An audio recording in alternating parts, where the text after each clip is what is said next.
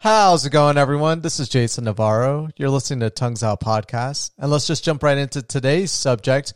But actually, before I get into that, um, this semi uh, geeky news, but super exciting at the same time. Um, a game that is actually the only game that ever made me buy a PlayStation in the first place, like uh, a long time ago, because I've been Team Xbox for a long time is um, Metal Gear Solid. Uh, I've been a huge fan of this series since my friend Chester, a long time ago, introduced it to me when I was, man, I, I want to say I was like 12 years old, 13 years old. Yeah, I think I was like 13 years old. But fascinated by the game. It, it was just the, the premise, the storyline. Uh, I got hooked. I've played every single one of them. Um, except for the newest one, except for uh, five, just because I never owned a PlayStation uh, four. But fell in love with all of them, and honestly, I, I think five is probably the the I think everyone would agree would probably be the worst out of all of them.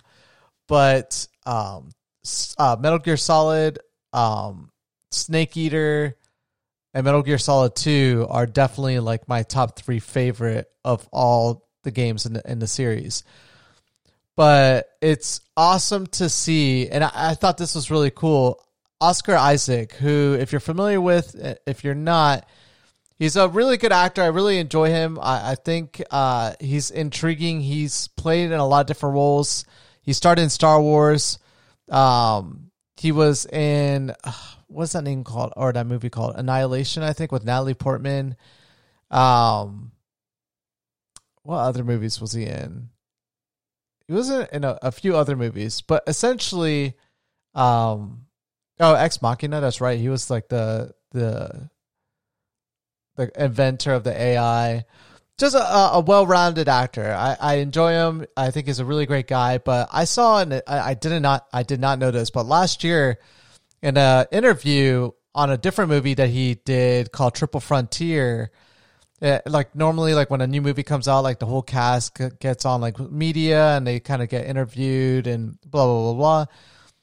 And the new, uh, like the person I was interviewing the cast, uh, I forget which like which news organization was interviewing him, but asked him like, is there any kind of like new movies that you're planning on being in? And like was asking like the group any new movies that you guys are planning on like being in or like would be excited to to like to possibly be a part of? And i thought it was really cool that oscar isaac actually came out and said like i would definitely want to be in a metal gear solid movie. And the guy asked him uh, what role would you want to play? And he was like dude seriously? Snake like the main character and so uh, that movie's coming out, and uh, it's super exciting. He's going to be Solid Snake. Um, Sony's going to be the one handling it, and they've got a pretty good director.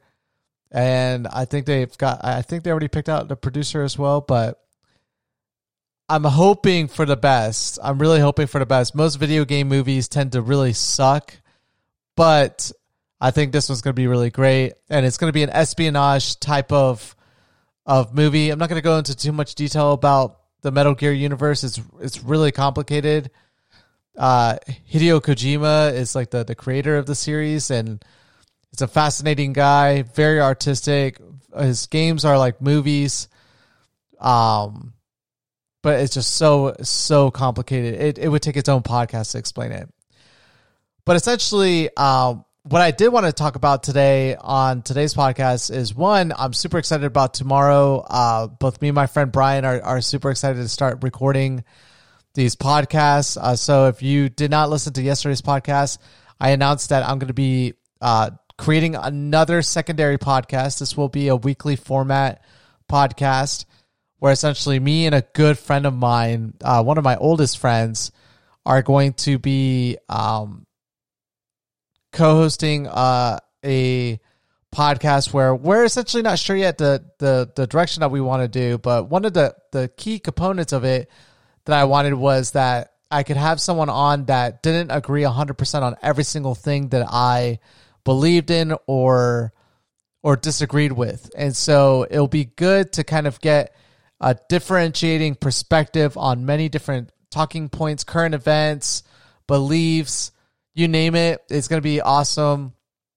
Uh, tomorrow, our first one that we're going to be talking about, and I don't know yet how I'm going to upload it because um, I think what I want to do is record a, a, few of them. So you might not even hear these until New Year's, uh, or you who knows? Maybe we'll we'll be so excited from our first episode that we'll just upload it, and we don't even have a name yet for the podcast. So I I don't even know. Uh, part of the thing is when I get on the phone with him or video chat is we're gonna have to like figure out exactly like a name for it, but I'm hoping like I tend to do pretty well with solving issues when it comes to like critical points, and so I'm hoping that the name is just to come to me. I've been thinking of like things that we we grew up together and some jokes and some, but they're really silly, and I just don't want to name the podcast after it because it'd be really an inside joke between me and him. But you know, maybe that works as well. Um, so that's one thing I'm I'm super excited about, and our outside of the Solid Snake and the Metal Gear Solid movie coming out. But what I really, really, really wanted to talk about is the I. It's this idea that, um, it's not new. This isn't something that I made up, but it's really fascinating in the sense that I I view technology as an empowering tool, uh, and uh, relatively speaking, the internet. Like the internet is a powerful tool for uh, expression, um, to create value from an individual, and it's just a, a great source for knowledge, like to gain information. Like before back before the internet existed, I remember because I, am that old. No, but seriously, like I remember being a kid and having to go to the library and check out books or re- sit down at the library and read books in the library at my school. And I used to enjoy reading the Encyclopedia Britannica. And I don't know if you've ever looked at that book. Uh, they don't exist anymore, I don't think, but it was like a 25 volume. Each volume of book was like 300 400 pages of really small written words. And it, it really touched and they released them every single year and they touched on everything that was known to man up to that given point. And i was always fascinated by it and i regret never actually buying an encyclopedia britannica as a kid, like for a given year, but I knew my parents would just never justify spending. It was expensive. Like to buy the entire volume would probably cost, I think it was like 100, 150 bucks a year for all of them. And so uh, instead, I would just check them out at the library. But that's pre internet. Like that was like when you would have to go to library, not library cards, but like uh, I'm already forgetting the term for these things you would go and you would have to like search the author's name and then it would tell you like the which section of the library the the book that you're looking for would be. And just like navigating a library. Like i wouldn't even know what to do if i went into one now. It's been years. I mean i think the last time i went to a library was like five years ago and i was only to like rent movies because uh, that's a thing that you can do technically if you're if you don't have any money or you don't want to spend money on movies is before streaming actually took off like it has. Um, you could just get a library card and check out movies for free from your local library. But uh, yeah technology is a, a, an amazing tool and like i said the internet is just fascinating. And the conveniences that we have the, the access to power that we have. They say uh, i love this saying you as a person have more power in your hands now than the president of the United States had 60 years ago, which is pretty insane when you think about it. And it's true. I mean, literally the things that you could do off your cell phone, just off your cell phone, like social media influence, um, you could hack, you know, critical infrastructure from your phone. That would probably be very annoying to try to do, but there's a lot of things you could do off this device. Like literally if you understood computer science in engineering, there's a lot of different things that you could do off your cell phone.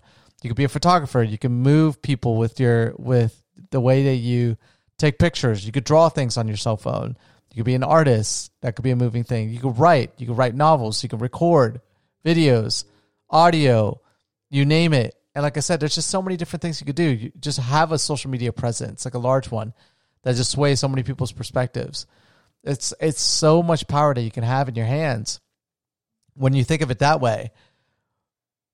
But at the same time, all of this technology really dumbs down everything else. Like I remember as a kid, I used to love being hands-on on things. Like I used to love breaking things apart, rebuilding them, building things, like building forts when I was a kid, building like uh, ramps when I was like a skater. We would build like ramps. It's like just being more hands on. I was like always more hands on. Electrical engineering. My parents used to get me uh, this re- this really cool electrical engineering set when I was a kid, where essentially it was a circuit board, a plain circuit board. It came with tons of wires and other components like capacitors, and it had like a 300 page, or not 300 page, but like 300 different things you could make out of the circuit board, depending on how you arranged the wiring and the capacitors and the resistors you could create uh, like a radio you could create like an alarm. It was like really cool. Like you could just and it, it told you step by step how to do this. And you just plugged it into the wall and it would create like a, give it a power source and then you would essentially tell the circuit board what to do with that power. Um it was that fascination in that actually that got me so excited to get into like learning how to build PCs and that's the only hands-on thing I know how to do, and I I only do it so often. It's whenever I want to build a new computer, and it's not very often as well. But uh, I I just I was watching a video CNBC was talking about uh, Google Maps and just like their influence over society and how slowly but surely uh, Alphabet, which is the owner of Google, is slowly figuring out ways to monetize all the information that they have because billions of people are using Google Maps now. Like all over the world, everyone's using Google Maps. It's the predominant, most popular, like directional based application you can use for like navigation. Um, and so Google has a, a, huge influence on what they can do within that app because so many people depend on it. And the competition really doesn't, uh, there's not really that great. It's not really that great. And so I had this theory uh, like a year ago. I thought to myself, man, if Google really wanted to, they could go to a business and be like, hey, we could generate a tenfold increase in foot traffic to your business if you just pay us like an X amount of money uh, per month. We could generate more traffic to you. And then you as a business owner would be like, well, how? How, how could you do that? Well, there's multiple di- different ways we could do it. We can make your pin on Google Maps look unique. We can give you like a bolder text. We can have you show up like when people search an area, like even if it's like an expanded area, like let's say 10 miles, you'll still your pin will still show up. Boom, that's one thing. Second, what we could do is because Google Maps, like if if you haven't recognized this already, does not give you the fastest route to places. If you're a local in your area and you've driven through the area a lot and you know the back roads and you know how bad traffic can be. Like I had to learn that here in Las Vegas. Google Maps will always take you on a scenic route. And I found myself sometimes following Google Maps, even though I know there's faster ways to get around. And it's almost like as if they they are manipulating people to take certain routes, not because the they want to give the impression that this is the fastest route to get somewhere, but it's almost like they want you to pass by as much commerce as possible. And so that's another thing that they could do. They could tell a business like, "Hey, you know, right now not many people take your streets and we don't promote your road at the moment as well. But could you imagine if we started anyone that's going from point A to point B and your road is or your business is located in between those routes, we could start forcing not forcing people, but recommending to people that a route they can take and and it doesn't necessarily need to be the fastest, but we can sell it as if it's the fastest. We can start generating more traffic down your road than um, ever before. I mean, of course, you as a business owner are going to do that. And so I was fascinated by watching this uh, article or this like video segment on CNBC talking about Google Maps and its influence over time and a lack of competition out there. And I was like, man, I remember back in the day just like whipping out a map. Like every car had to have a map. Like if you were ever planning on going to a different state, you had to go to like a Barnes and Noble or a Books a Million and buy a map. There was no Amazon. There was no like you could go to Walmart, I guess, and maybe they would have it, but like normally the bookstores would have like all the different current maps for different areas, and then you would have to down like buy a map, keep it in the backseat of your car, and then when you entered the state or the new region, you would have to whip out the map to understand where you were going and and like pinpoint and navigate. And you didn't know how much time it took. You would just kind of had to do the math. You would have to say like from there would be like a compass and everything and you would have to do the math of like okay it's this many miles if i drive this fast it'll take me probably this amount of time to get there not accounting for any traffic because if there's traffic you don't even know and then finally like mapquest what became a thing. And then so you would be able to like say where your uh, destination is and where like where you're originating from. And it would give you like a step by step man it's so funny to think about the evolution of navigation. Just something as simple as this. Um, it would give you like a step by step, like make the right turn on this road, and then step two, go 60 miles and make a left turn on this road, and then you could uh, you could print it out on a printer, like on a sheet of paper, and take that with you, and then eventually they kind of put it on a phone on like an app, but then like Google Maps came out, and then that slowly started to take off. But it, it's it's amazing to see just how empowering technology can be, right? But at the same time, how dumb it can make you as well. Before cell phones came out, I mean, most people um, had to remember phone numbers. Like when uh, you had home phones, I would ha- I like I can I've memorized like six phone numbers, so like very important phone numbers. Outside of that, I don't know anyone's phone number. But back in the day, people would remember so many different numbers, and it's not like people back then were stupid and like they were wasting a lot of their resources on like remembering phone numbers or or learning how to use maps or whatever whatever it was almost like as if you were you were more and more people were were critical thinkers. And i feel like technology is removing this ability to be a critical thinker. It's like oh my god if i can't google it i'm screwed. That's like the universe we live in now and it's insane. I don't i don't understand it. I'm very fortunate in the sense that I grew up in a time period where at my youth that wasn't the case, and then as I gotten older, the conveniences have been great, and also I can, I appreciate the level of of power that technology can give to me because I I am part of a generation that saw the before and and saw the transition into where it's at now, and I and I've been exposed and utilizing all aspects of like the old way and the new way Whereas like the new generation doesn't understand the old way and the old generation doesn't understand the new way of doing things. I feel like the people like in my age group, as long as they have been like incorporating different aspects of like technology and the old ways of doing things, they kind of understand how to do it both ways. And my biggest fear is actually unlearning those things from not utilizing them. Um, I was just so much more handy when I was when I was younger. Now, like I feel like I have to like if there was something I needed to get repaired, I would pay someone to do it, right? Because I'm just so lazy, I don't want to do it myself.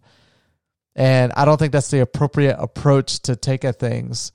And so I'm, I'm trying to motivate myself to. I have a lot of technology in my house, like a lot, and a lot of it that I haven't used in a long time. And I really want to motivate myself. This stuff is really going to sit around. I've owned it for years. I don't know if I'm ever going to sell it. If I ever do sell it, it's because I'm moving somewhere. And I don't even think I would sell it on an individual basis as well because I'm too lazy to list every single individual thing unless it's like something I know that's super expensive or has a lot of value to it. And so I want to like look at things that I know that I'm not going to get much for and just start like picking at it, like taking it apart because like I've always enjoyed doing that, but I just don't do it anymore. And I, I, I know why. It's because I'm just lazy. It's just because I, I don't want to do it. And I don't don't want that to be the case for my daughter. And like I'm so excited that when when she gets older, I want to do like a lot of camping. I want to do a lot of survival stuff. I want to do like a lot of like uh I have a lot of friends that are like ex military or current military, ex special forces, um, ex like uh, federal agencies, and like I want to like pick their brains and also pay them for their time to kind of take me, my family, or just me and my daughter if my wife doesn't want to do it. It doesn't seem like something that she wants to do. But essentially, like go through training on how to like survive in different environments. I think that's a, a super important tool, and um, that's something that I definitely want to do and, and get more involved in because I just I I was telling my wife the other day I was like I enjoyed being a Boy Scout when I was a kid. Like I learned how to fire my first gun as a Boy Scout. I learned how to like survive off the land. I ate bugs, and like honestly, it was the it was the Boy Scouts that really got me into an appreciation for the military and that kind of lifestyle and that perspective of things because no one in my family served in the military and and um no one was like pro military in my family. I mean, both my uh, parents were immigrants, and so uh, and they did never did that in their country as well. So yeah, that's definitely I don't want to ever allow like I feel like I'm getting to a point where I'm becoming too dependent on technology and I'm I'm slowly trying to kind of get away from that. I'm like trying to get away from technology as best as possible and become more hands on again. And I got a lot of things I want to try to do um, in the years to go. And the, one of the reasons why that this is very important to me is that I'm going to need these skill sets if I really am planning on progressing towards Project Green and and living a self-sustaining lifestyle off of a big plot of land and and doing something like this with friends and family like everyone needs to be dependable to be able to manage their, their specific situation and then rely on one another if something becomes a little too too critical for their knowledge. Um but anyways, yeah, that's honestly what I wanted to talk about. It's it's just it's so fascinating how like I can learn so much from technology, but if I allow like my day-to-day life to be dictated by it, like artificial intelligence is just making people so stupid. Like having Alexa's uh, Google, uh, Google Now, um, or Siri's are literally making people so stupid. Like you're not even searching for information anymore. You're just kind of, oh, that's the answer. uh, I don't know how I got to the answer, but that's the answer. And I just I don't want to I don't want that to be me. But anyways, thank you guys so much for listening to today's podcast, and I'll catch you guys all mañana. Peace.